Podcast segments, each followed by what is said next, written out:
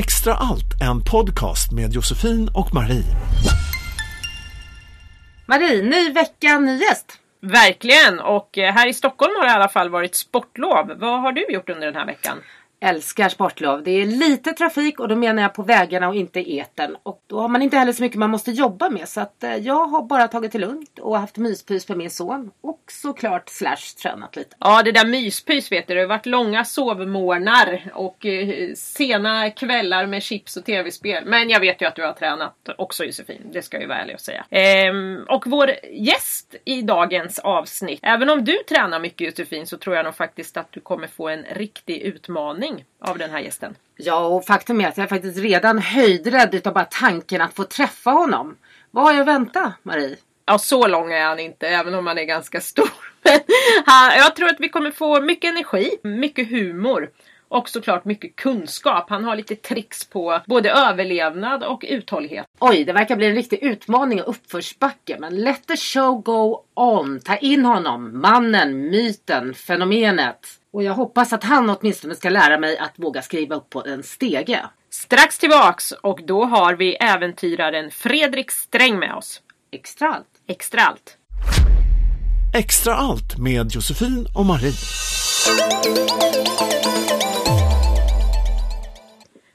Välkommen hit Fredrik till vårat bootcamp får vi väl säga här i studion. Tack! Fredrik String nu. Du brukar köra string på, Ja, det var öppet mål, eller hur? String på kvällarna och sträng på vardagarna. Ja, nej, faktiskt inte. Det, det är mest sträng hela tiden. När man googlar dig då kommer det upp äventyrare. Men jag har också hört att du har rätt så bra humor. Asså? Ja, jag, vi har en liten parallell där. För jag var nämligen så. Förra gästen vi hade var Peter Sipen. Ja. Och han berättade om en episod då precis när det var, hade smält till och blivit värsta snövädret. Och han skulle till en kompis i stan. Och så tog han bara på sig ett par shorts och ett par flipflop och så gick han dit. Men om inte jag är missinformed så har du faktiskt bestigit Kebnekaise i flipflop. Ja, inte, men i tights och i eh, eh löpardojor och i solglajjor. Medan jag sprang där på Kebnekaise, och det här var ju då mitt i vintern. Då var det ett finskt team där som var påmullrade med hjälmar och det var utrustning och det konkandes med grejer. Jag vet inte vad de hade. Det såg ut som om de var en pansarvagn hela dagen. Och då kommer jag skuttandes där som en liten, en liten vessla. Eh, och det blev väldigt tyst. De bara tittade på mig så här. Och jag tittade mest på dem och undrade vem de var. Och de undrade väl nog vem fan jag var. Ja, jag det kändes mer norm- normalt vad de gick i måste jag säga. När man nu bestiger ett berg. Men, ja, ja, nej det, det var en liten tur jag var ute på.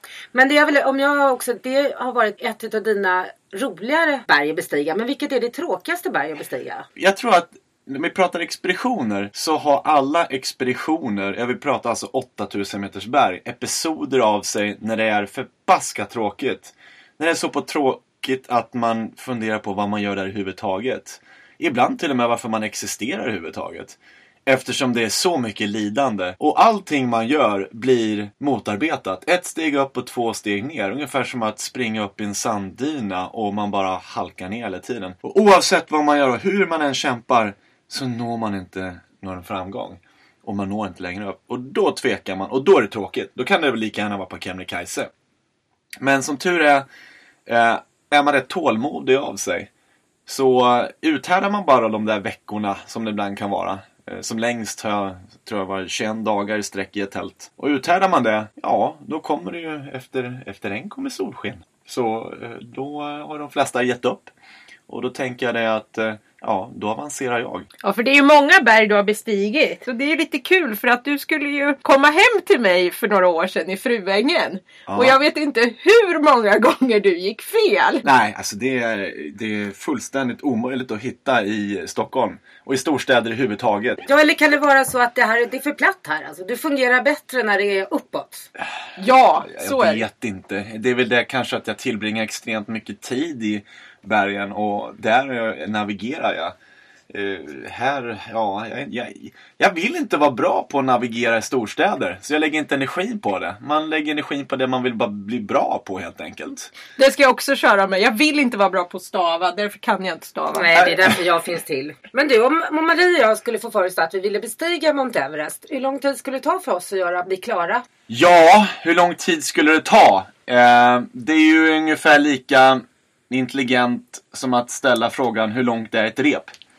Ehm, Jag ställer och- bara bra frågor idag känns det som. Ja, eh, och, och nu var jag kanske lite elak, men det behöver jag vara. För att innan man ställer den frågan hur lång tid det skulle ta så måste vi börja med några inledande frågor.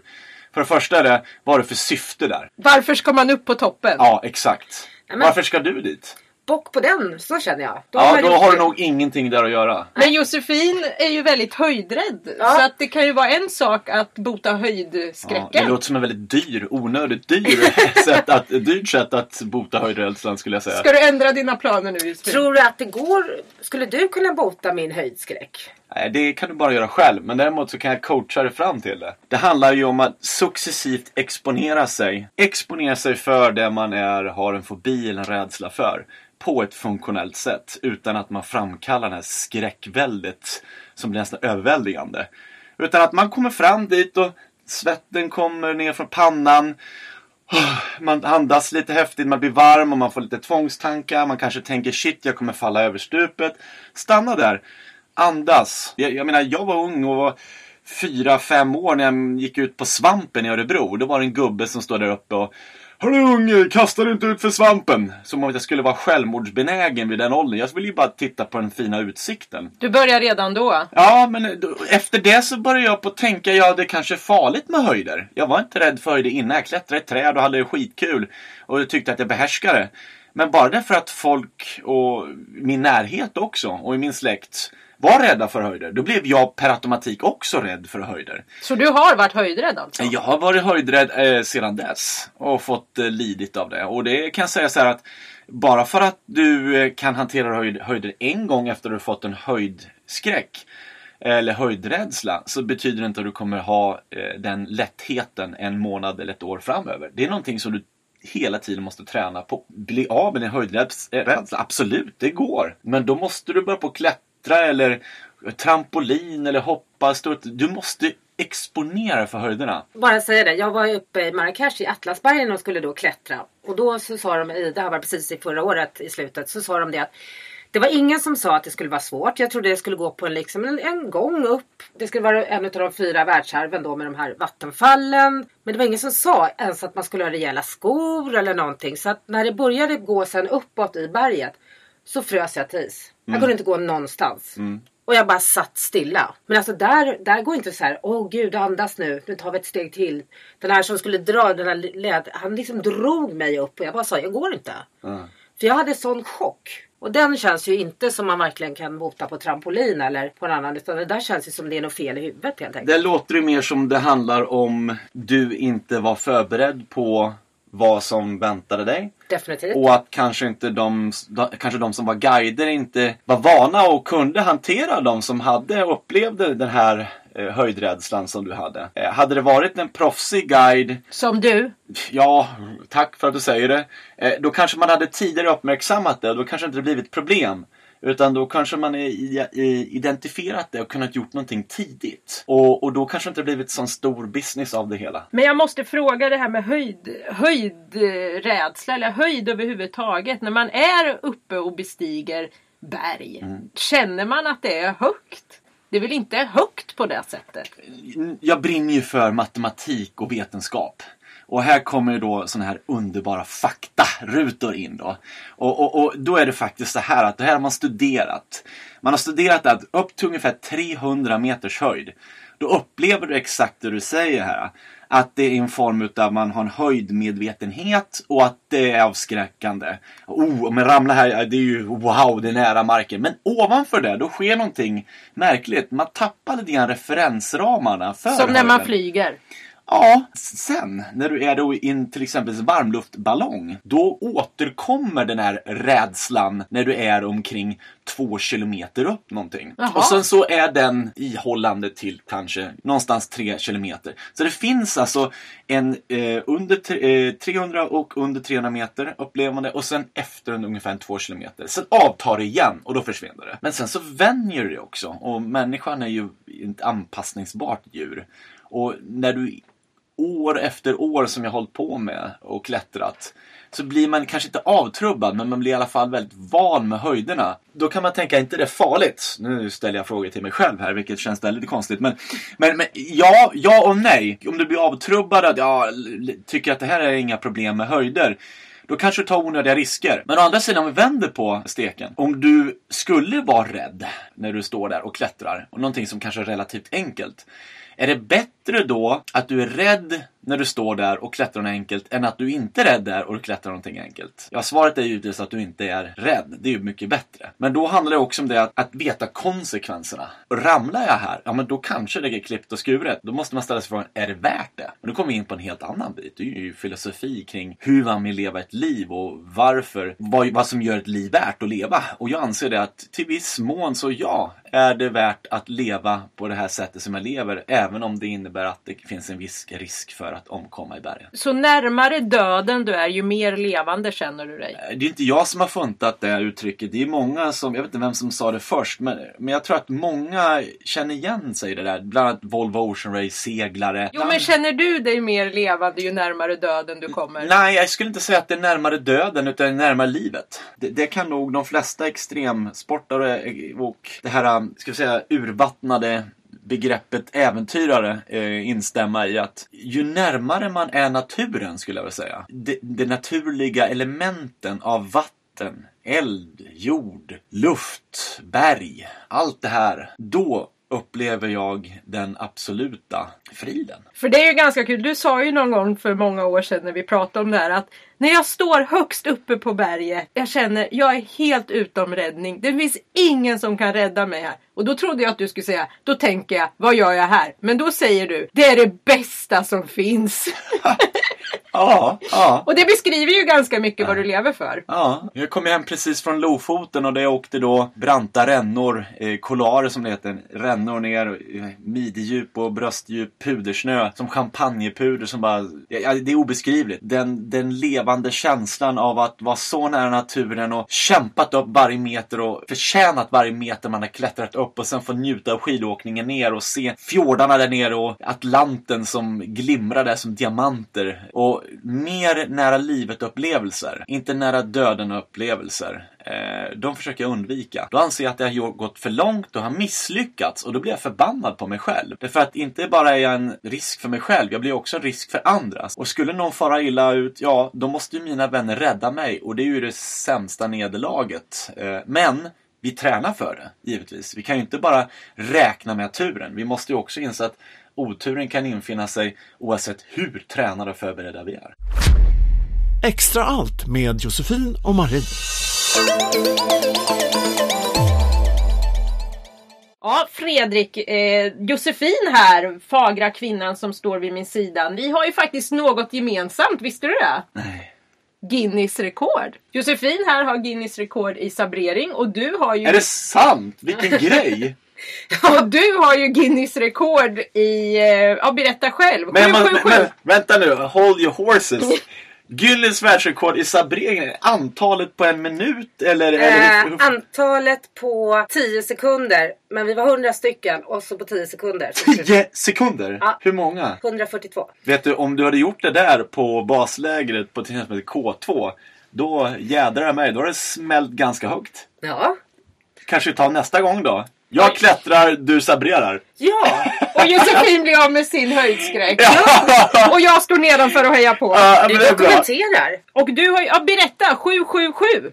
Det här var ju länge sedan. Det här känns ju som att jag var en skolpojke när jag gjorde det här expeditionen. Jag kallar det för 777. Sju berg, sju kontinenter och sju månader. Tanken var att klättra högsta berget på varje kontinent på planeten på Guinness världsrekordstid, vilket jag gjorde. Det här var ju 2006, så det känns ju som en evighet sedan. Tio år sedan. Ja, eh. Elva blir ja, det ju. elva nu. Vilka är bergen? Ja, Mount Everest. Det är det högsta berget i världen, men också det högsta i Asien.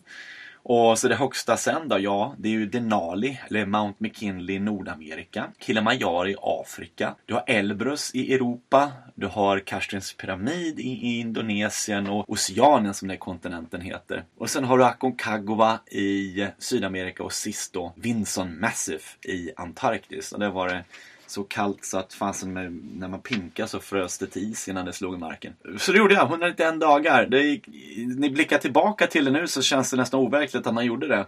Och, och, och overkligt är också fler bemärkelser för att under de här 11 åren så har det skett ganska mycket med både klimatförändringar och förändringar överlag. Hur bergen och geologin och eh, geografin har ändrats. Så nu när jag har varit tillbaka år efteråt så har jag sett det att Eh, exploatering och skogsskövling och mycket har ju intensifierat. Och det gör mig ledsen. Det pristina, det vackra, det, o, eh, det oförstörda kan man inte ta för givet längre. Det är mycket fint som visas i National Geographic och Discovery. Och... Men faktum är den att ja, de fotar ju den vinkeln där det inte står en traktor och håller på och skövlar. Eller de fotar ju inte där det finns ett stort industrikomplex eller en väg som dras fram. De områdena utan människans påverkan, de är fåräkneliga. Det är därför jag bland annat åkt till Antarktis. Och där gör de i alla fall något rätt. Eh, där får man ju inte pinka var som helst. Man måste pinka och så får de frakta ut pinket, urinet. Därför det kontaminerar snön och isen. Poängen här, det var det att... De tar sitt ansvar. Ja, exakt. Och det finns ju väldigt positiva sådana ställen där de gör det. Och man säger ofta att eh,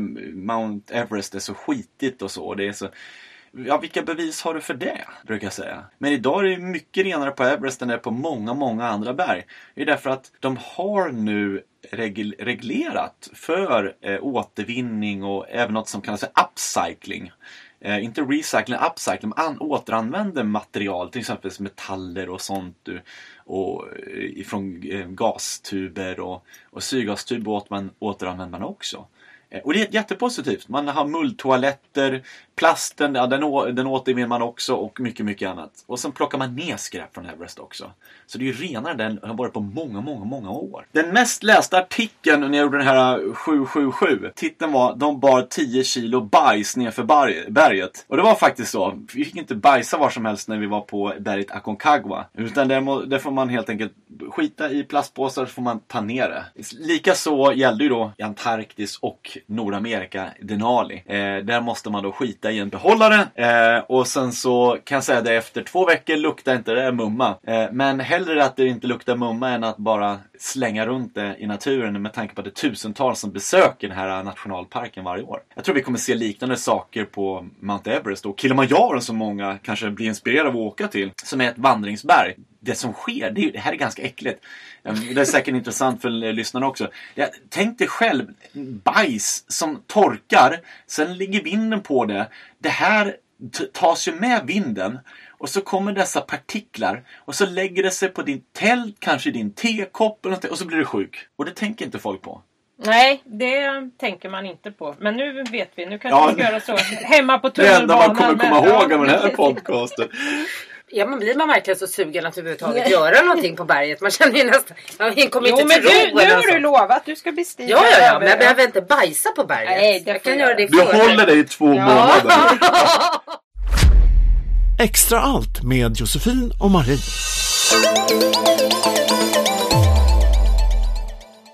Ja, och nu Fredrik, du har gjort väldigt mycket, men nu är du ju högaktuell med Everest Challenge. Mm. Och vad är då det? Du, du, du, du, du. Ja. Eh, alltså det är en eh, hinderbanetävling. En hinder, hinderbanelopp. Eh, och det går av stapeln 11 mars i Flottsbro skidbacke. Och runt skidbacken. Eh, vad gör man då? Jo, det är att man eh, till exempelvis går upp och ner för backen. Man har en eh, filter som ska efterlikna den tunna luften på Mount Everest. För näsa och mun. Man går mot snökanoner som sprutar snö och vind. Du går igenom en vindtunnel som, eh, där du får uppleva orkanvind. Det är alltså 158 km i timmen vind. Det är väldigt få som upplevt tror jag. Eh, du får gå över glaciärsprickor, glaciärsbrickor, inte riktiga, men som vi har konstruerat med aluminiumstegar och liknande. En konstgjord isvägg bland annat en Tyroletravers och ja, gud vet vad. Det är hur mycket roligt som helst. Vägval också. Vägfinnande är ju ganska stor bit i själva klättrandet på Mount Everest. Så det är en hinderbana som efterliknar Mount Everest. Du har alltså tagit förutsättningarna från Mount Everest till Flottsbro. Ja, eh, du, du sammanfattar det med fyra ord. Men, men är det så, får man guidning eller ska man, jag tänker lite på min situation här, eller kommer du, ni vara med och hjälpa liksom precis som man hjälper varandra, man går ju tillsammans annars eller släpps man bara ut på den här isväggen och do your thing? Det är ett lopp. Så du Det är startar tävling och du slut. också. Det får du avgöra själv. Jag tror att det är en... Går det mål så är det en bedrift i sig. Eh, eh, men det kanske avskräcker många. Men eh, det är, alltså, du behöver inte vara en klättrare. Du behöver inte vara en superatlet. Vi har några som är 70 plus. Vi har de som är barn som kommer springa. Vi har de som i princip helt... Springa? Och, det, är ett, det är löplopp är det. Det är inget klätterlopp det här utan det är ett löplopp. Och sen har du eh, handskar, du har en hjälm, valfri, cykelhjälm, hockeyhjälm, vad som helst. Bara en hjälm. Och, för det är ju halt liksom vintertid. Så du ska klart du ska ha en hjälm. Och sen har du skyddsglasögon för när du går mot den här eh, orkanvinden då, så blåser det ganska mycket. Och sen så gör, genomför du loppet. Och sen går du mål och då får du, om du vill, gå i vårat spa som vi har där. Är det nytt för i år? Ja, det är faktiskt nytt. Jag vill ju helst att folk skulle behöva gå ner i isvaken innan de får nyttja det här. Men det... Det kommer på tredje året kanske? Ja, precis. Ja, men hur, hur, hur hur gör man det för en människa som inte har tid? Inte kan lägga kanske 250 eller 300 000 spänn på en klättring. Inte kan träna varje dag. Eller kanske flera år inför det här. Ett lopp som tar två timmar. Som är i utkanten av en storstad. Som du kan göra under en, ja, en förmiddag eller en eftermiddag. Det var så tanken kom till. Och sen tog det många år innan det här blev verklighet då. Men nu har ni möjligheten att testa lite grann smakprov på vad man kan förvänta sig av en klättring på Mount Everest. Och vem som helst kan anmäla sig. Ja, alltså folk är ju bara massa fegisar tycker jag. Det är liksom, det är massa ursäkter hela tiden. Ja, jag vet inte om jag är stark tillräckligt. Då ska väl de kanske öva på sitt psyke istället då. Det kommer definitivt inte bli psykiskt starkare om man bara håller på och gnäller och tycker att man är svag och vekt. 70-plussare har sprungit Everest Challenge. Jag menar, du, du avgör ju själv hur jobbigt det ska bli. Men nu låter det ju på... Jag har ju faktiskt varit där och sett Ja, hur det är. ja. Och nu låter det ju på dig som... Ja, jag har inte gjort det. Men det, nu låter det ju på dig som att det är ganska enkelt och man kan göra det även om man inte... Men jag skulle säga, det är ju... Vissa ställen är ju verkligen ren klättring. Det, det är ju en utmaning även för de som är extremsportare. Absolut! Men det, grejen är att det, utmaningen blir ju beroende på hur du gör det. Vill du springa snabbare så blir det jobbigare. Vill du ta dig igenom, kan du gå igenom som det vore liksom en kontrollplockning eller en tipspromenad. Men den här, jag menar den här, den här väggen och isväggen, det är ju den som är störst scary eller går Det över är den här. inte gjord av is. Och vi har ju inte is eftersom det är varmgrader i Stockholm.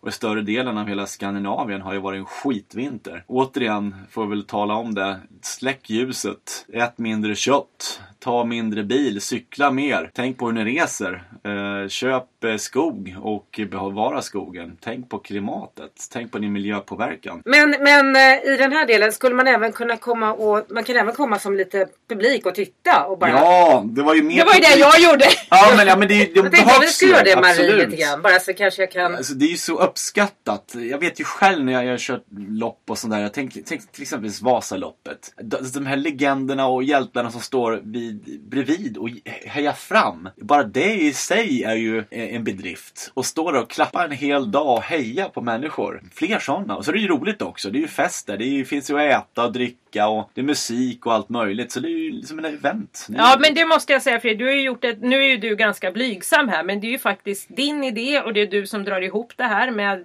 samarbetspartner såklart. Mm. Men du har, ju, du har ju verkligen lyckats att göra en folkfest av det. Det är både korvgrillning och det är mysiga eldar och Vi kan ju ligga i spat. I isvak. mål. Åh, åh. Ja. Men det är Och det som... podcasta. Ja. Men det är det som är lite kul med dig också Fredrik. För att normalt sett de äventyrare eller friluftsmänniskorna som du är, men som, som man har träffat, är ju lite så ensamvargar. Ja. Men du är ju väldigt social, du är en entreprenör. Ena dagen kan man ju se dig på Stureplan med ett glas champagne och rosa skjorta Inte längre. Ja, men det Inte var längre. några år sedan. Ja. Och nästa dag står du uppe på eh, Mount Everest. Så Ja. det är ändå, du har ju en, en väldigt social kompetens samtidigt som Tack. du har det här eh, äventyrliga och, och natur... Vad säger man? Natur... Jag har ju faktiskt, ja, ta, tack för att du säger det. Eh, behöver inte kanske prata om kvaliteter eller, förmågor eller färdigheter. Utan jag tror bara det att jag har en aptit för att dels utmana mig, men att förstå. Eh, och, och det gör jag genom att till exempel, vi pratade parkour här ute förut innan vi började på podden här. Och Eh. det ska vi ju säga för de som inte vet vad det är, är en akrobatkonst kan man säga som Ja. kommer från Frankrike. Där man helt enkelt lär sig att eh, hoppa och landa och gymnatisera inne i stadsmiljö eller parkmiljö. Ja. Så, varsågod, nu kan du Fantastiskt fortsätta. sammanfattat. Eh, dels det, sen fallskärmshoppning som jag börjat med nyligen. Och det är alltså... Nej, jag skojar. Jag gillar att utmana mig och lära mig förstå hur saker och ting fungerar. Eh, och det uppmanar jag också alla som har höjdskräck och höjdrädsla. Innan ni börjar på och eh, kalla äventyrare för några som har dödslängtan. Eh, eller det är något fel i huvudet, vilket vi i och för sig har lite grann. Det kan jag väl konstatera. Och när man inte hittar i Fruängen men hittar på Mount Everest. Eh, vad vad var det någon som sa?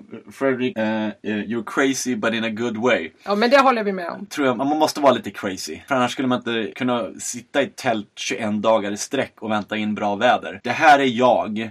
Och nu har jag experimenterat eh, tillräckligt i mitt liv och nu vet jag vad jag brinner för.